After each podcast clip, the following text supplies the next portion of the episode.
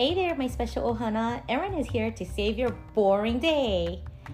Some of you may wonder who the heck is this girl? Her podcast picture looks Asian, but she got an Irish name. Yes, I'm Asian, Korean by blood, or so my mom says. She told me that um, she picked me up under the bridge in Korea. Well, that's what all Korean parents tell you, especially when you're naughty. I remember my mom always yelling at me when I'm being naughty. She would say something like, I should never pick you up under that bridge, you disobeying me and all. Yeah.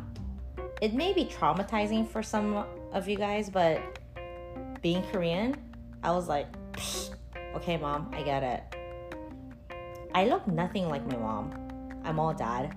So even till this day, my mom says she adopted me from that bridge in Korea.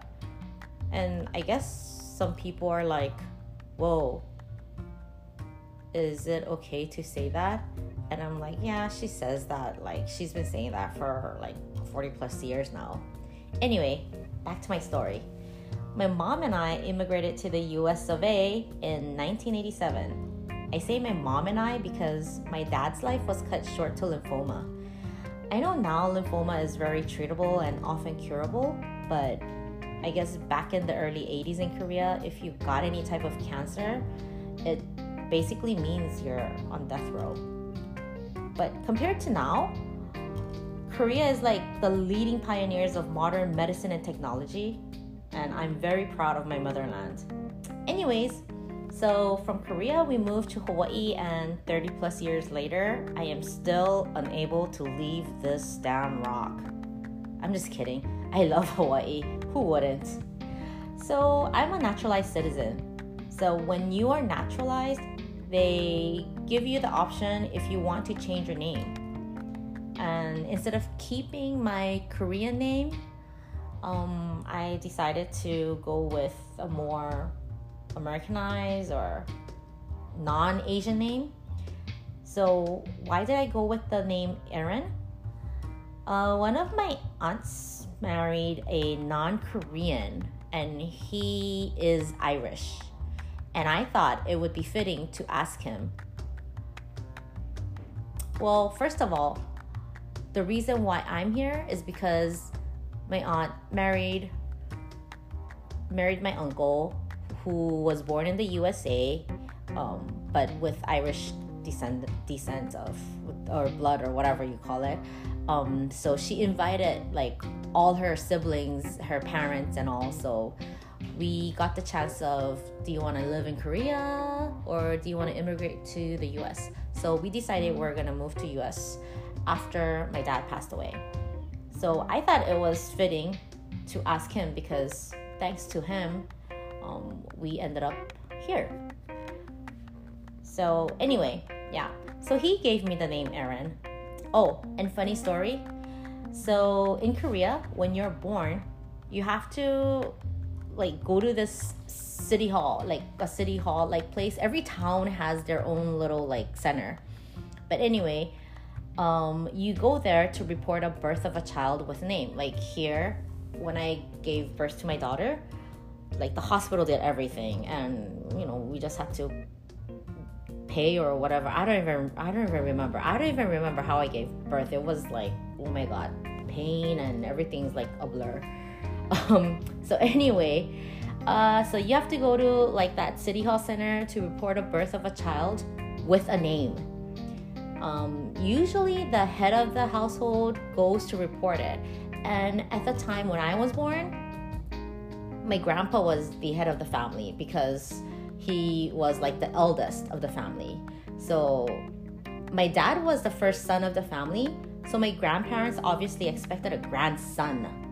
Typical Korean family tradition or typical Asian family tradition. Like, your son, you need a son we gotta carry on the family name. So, um, my grandparents obviously expected a grandson, and um, my grandfather was the eldest, so he would be the one giving the names of like all the boys that are born. So he kind of like planned this like whole name out. Like the first grandson would be this name, and the second would be this name, and this name, and it all like kind of like rhymes, like how we have like, uh, oh, you have Jordan, Jaden, uh, Josephine, all starts with J's. I mean, something like that. But um, there's a rule to it. Like, your family needs to have a son that starts with Jun or ends with Jun or, you know, something like that. But anyway, back again, I'm like going off.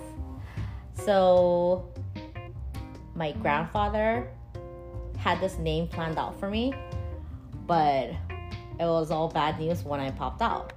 Hello, it's me, your first granddaughter. Oh my god, my grandparents were furious. It wasn't even my mom's fault, but I don't know, they were upset at my mom. They would not talk to my mom or accept me into the family for like two years. So I didn't have a name for literally two years. Yeah. And when my when my auntie, um, the one who married the American guy or Irish guy, whatever you call it, my auntie, met, well, my auntie, um, came to visit us from. I think she was living either in the U.S. or in Germany at the time. So her being Americanized and all, like she was like, "Hey, my little niece, what's your what's your name?" And my mom's like, "Uh, she don't got a name yet." and she was like, what? This is totally nuts. Yeah, so she was like, This ain't happening. I'm going out and I'm gonna find her name. So she went out and went to this place that sells names. Yes, you heard me correctly. In Korea, there are these shops or like these people that you go to that sells names. And they don't just pick out a name from a book and say, like, oh, okay, this one. No, they don't do that so they look at like what time of day you were born, what day, and you know what year, and your all your astrological and feng shui whatever stuff. So yeah, my aunt bought me my Korean name for five dollars. Yes, you heard me correctly. She paid five bucks for my name. 30 years ago in Korea, five bucks five dollars is probably like how you would treat a fifty dollar bill. Like, I mean, for 50 bucks in Hawaii, you can't really get much. Maybe like a lunch for two people, kind of like, you know, a nice sit down place. But anyway, 50 bucks isn't cheap. But so yeah, she paid five bucks. Yeah, my aunt spent some dough on my name so my aunt took that paper with my name on it and slapped it on my dad's face. and my dad gave it to my grandparents.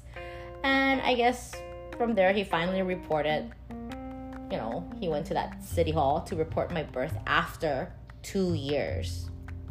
And the rest is history. So at this point, you might be thinking, that I probably had a bad relationship with my dad's side of the family, which is not true. I am very close. I am still um, connecting with them. Thank God for internet. Like I can call them, I can FaceTime them. And I loved both my grandparents. Um, I say loved, past tense because they're all in heaven now. But um, I moved to the US in the 80s, but I visit my family every year and they love having me over. So, yeah.